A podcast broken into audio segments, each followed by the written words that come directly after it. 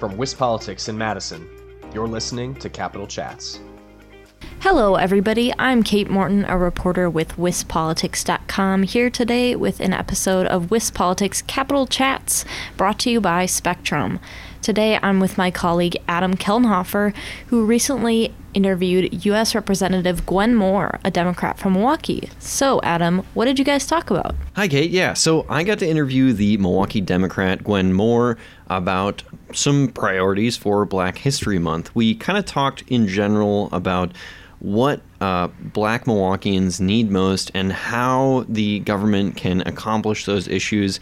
But I also wanted to make sure I touched on some of the major issues Moore deals with in her day to day life as a congresswoman since she has represented Wisconsin's majority black district since 2004. Thank you so much, Congresswoman Gwen Moore, for joining me on today's podcast. I really appreciate uh, having you on the show today. Hey, listen, I'm excited to talk about Black History Month and I'm excited to talk about Milwaukee.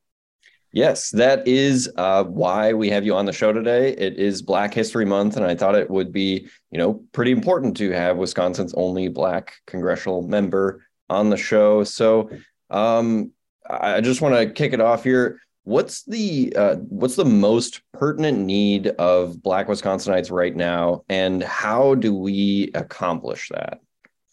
Well you know it's really interesting. Uh, i remember when uh, you know not too long ago when jeffrey dahmer the serial killer was uncovered uh, how many black people or people in this country didn't realize that black people lived in milwaukee wisconsin? And so our plight as Black people is sort of obscure uh, as compared to other places where African Americans have settled in those cities for longer periods of time. You know, African Americans migrated to Milwaukee and places where I was born in Racine, 27 miles south of here, you know, uh, after World War II, and certainly uh, after the biggest, largest migration to places like Chicago and Detroit um, you know, following the industrial boom.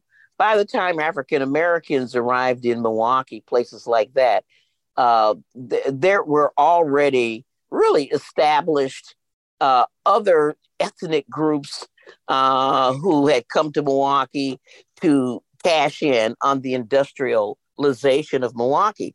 As a matter of fact, I was thinking the other day, I mean, I was, you, you know, I wasn't in some sort of language immersion school. I mean, everybody learned German. I was in, in, in third grade learning German, you know, as part of the regular curriculum, uh, because there were so many people uh, in Milwaukee that spoke uh, spoke German. It was like uh, you needed to know this, um, and so I think that the competition, um, you know, for jobs and and and stuff really started really early on. As a matter of fact, the uh, the last socialist mayor of Milwaukee, Frank Zeidler, cautioned about what he saw as deliberate segregation.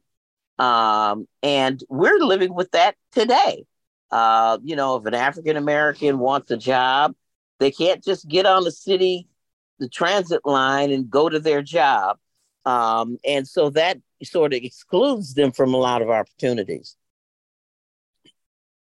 All right. Um, so, so, so, so we, we, we absolutely. So you ask, what we do we need? I guess I should answer the question. We really need to come out of obscurity in terms of our need. You know, we, you know, my dad was one of the migrants that came in the, you know, the 50s to take advantage of the industrialization of Wisconsin. And he had a third grade education. It was functionally illiterate and and and and you know and when i think about just here in milwaukee for example that there were 70,000 jobs lost in just a 30 year period of time that had workers like my dad making middle class wages. So we need educational opportunity um, in the brand new economy that milwaukee is creating. Um, we need health care because of obviously so many of these industrial jobs were connected, had healthcare connected with it. I was born, my dad had insurance uh, when I was born. There was no Medicaid. My, you know, was paid through my father's health insurance with J.I. Case. Um, uh, we need housing. I mean, surely 48% of Wisconsinites and probably a disproportionate number of Black people are not only rent burdened, meaning that they pay more than 30% of their income for housing, really ridiculous amounts 50%, 75% of their income for housing, and face high risks of homelessness because of it. But when even when they pay their rent, they're living in substandard housing, housing that is filled with lead paint. Uh, you know, 65, 70% of these houses were built uh, before 1960 and even more uh, uh, uh, uh were, were built like the house I live in, built in 1920.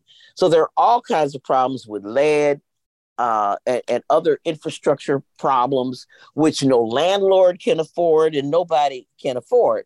Um, uh, and, and the loss of that manufacturing base, uh, African Americans have been put at a real hard, it, it, created a real hardship.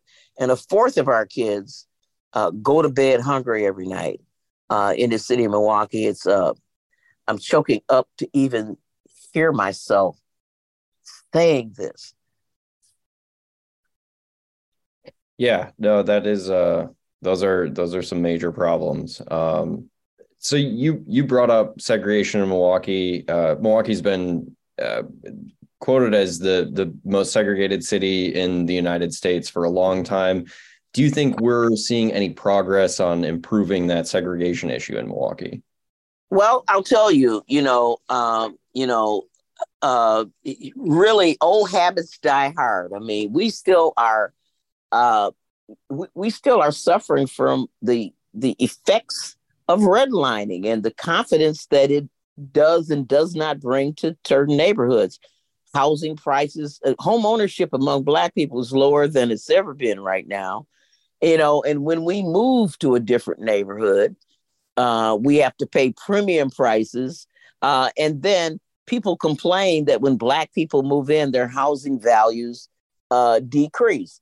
You know, and you know, I, I think that uh, you know, for a very short period of time, there was a thriving black middle class in Milwaukee, and I do think that when our incomes uh, are commensurate or or are on par with others in this region, um, we, we can not only bring housing assets back, but when they begin to appreciate to stay in our community, because the other dilemma is, is the extent to which housing is rehabilitated, then it's gentrified.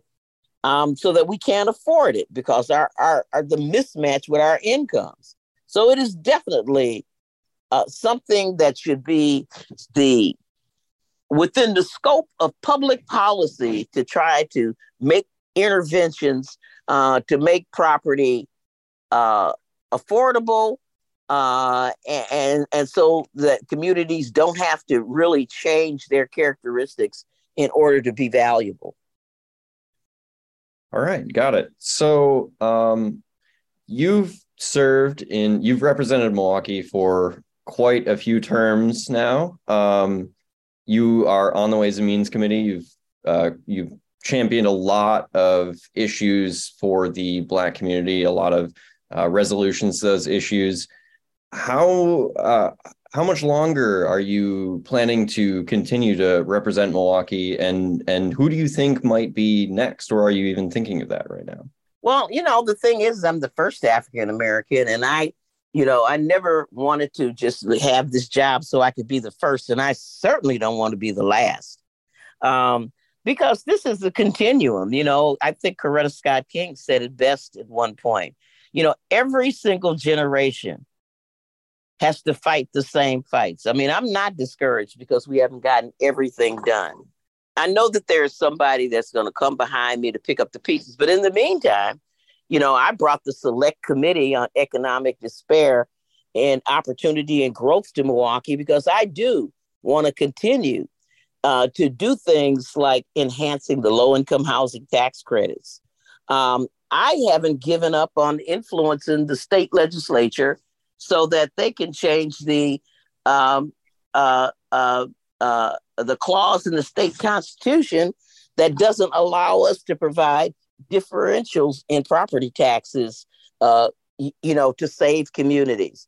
Um, um, I haven't given up on, um, and, to the extent we've got these new monies that I helped craft in the Ways and Means Committee for infrastructure uh, improvements. I am so glad that a lot of those monies are going to be leveled toward uh, changing out lead pipes and lead paint. I think that you know this decreases the cost of housing uh, for people who are trying to purchase it to rent it and make it affordable, as well as for people to purchase it and to stay in their own homes. So um, whoever is coming, they got to care about what's important in Milwaukee. Is uh is Supreme Moore on that uh on that short list at all or You know, this is not his interview. You'd have to ask him. that's you fair, know, that's fair. you, you know, I mean, and I think that's a really fair question because, you know, uh, I I don't think he joined politics just because I was in it. As a matter of fact, I even think he sort of resisted it. You know, the idea he's not going to do what his old lady did, but I, but I think that he he found himself in those spaces. He was a community organizer. He cared about the bottom line. You know, he uh, you know he is one of the few people, and I've mentored a lot of people: black, white, gay, straight, Native American, Hispanic, uh, you know, male, female, uh, you know, LGBTQ. Uh, and he is one of the few people, and he's not the only one, but he's one of the few people that it really cares about this mission and is not in it um, just for uh, his own ego gratification. So I don't know. He, he didn't get into it because of me, and he's really uh, happy being part of the loyal opposition up there in Madison, and we'll see. All right. Yeah. No, that'll be it'll be interesting to see uh, what his future in politics is and yours for sure. Um, Absolutely. Yeah. So uh, I want to I want to touch on that Ways and Means Committee um, committee membership again. So the raising the debt ceiling has been you know a contentious issue for as long as I can remember. Uh, we're gonna have we're having that fight right now essentially. Um, how bad is that fight to raise the debt ceiling going to get? Do you think? Well, hopefully, uh, it won't become as bad as it got in 2011 when we are actually downgraded. Our credit rating was downgraded for the first time in the history of the United States of America since Alexander Hamilton became the first Treasury Secretary. And I mean, you know, just being a human being, you know, when your credit gets downgraded, graded, it means that everything you purchase costs more, um, and and you have less access to capital. Uh, and our treasury bills are class A everywhere in the world. Uh, and just the threat in 2011 of of defaulting uh, brought our credit rating down. You know, I think that Republicans, notably, I mean, we have raised, Democrats have raised the debt ceiling, um, and it was nothing but a yawn all the years that we've ever had a Republican president. It's Republicans that want to use it as a weapon to try to force us to reduce spending. Now, you ask them, okay, where do you want to make those cuts? You, you, you want to make them in Social Security and Medicare? They deny, even though their members say often, as recently as yesterday or day before, that they want to do it. They say no. You ask them, do they want to cut uh, defense spending? Absolutely not. Well, there's there's really nothing else left after that. I mean, you're going to be cutting into bone and sinew and muscle um, at some point. Um, their uh, tax cut in 2017, I mean, it was it was a giveaway to billionaires. Um, it, it really was, and you know, whatever claims that they made about helping the middle class were minute, uh, uh, minuscule in comparison to the giveaways they gave to corporate America. Uh, following and, and so uh, are they ready to rescind Uh, are they ready to do more to capture more income at the top? They haven't told us. They, they don't want to raise revenue.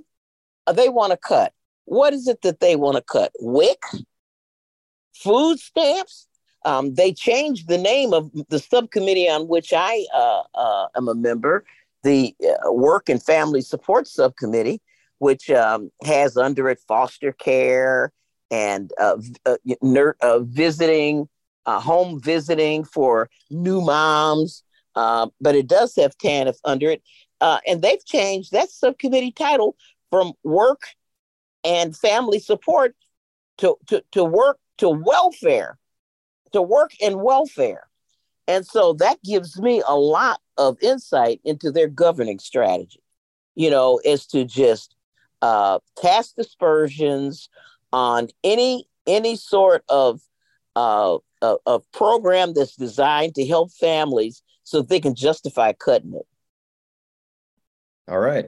So uh, I have time for one more question here, if you don't mind. Um, All right.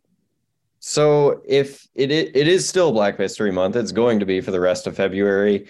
If you had to give one message to members of the Wisconsin State Legislature, what would it be on Black History Month? Well, I can tell you that the first African Americans came to Wisconsin in like the 1700s. I mean, I think we we've even seen where an African American signed the charter for the city of Milwaukee. We belong here. We're part of the history of this state. You know, along with our brothers and sisters, Native Americans, and the early immigrants. And we shouldn't take a back seat to anybody. We deserve health care. It be a right. We deserve an educational opportunity and an effort to overcome the deindustrialization and move to be retrained and educated and skilled because we came here to work. We migrated from the South to work. We didn't come here for a handout. We want to be educated. We want health care. Uh, and we want decent housing to live in, just like everybody else. And we're willing to work for it. And we belong here. We are part of Black history in Wisconsin. All right. Thank you very much. Uh, again, I really, really appreciate you coming on the show. Um, and it was a pleasure to have you. Carpe diem.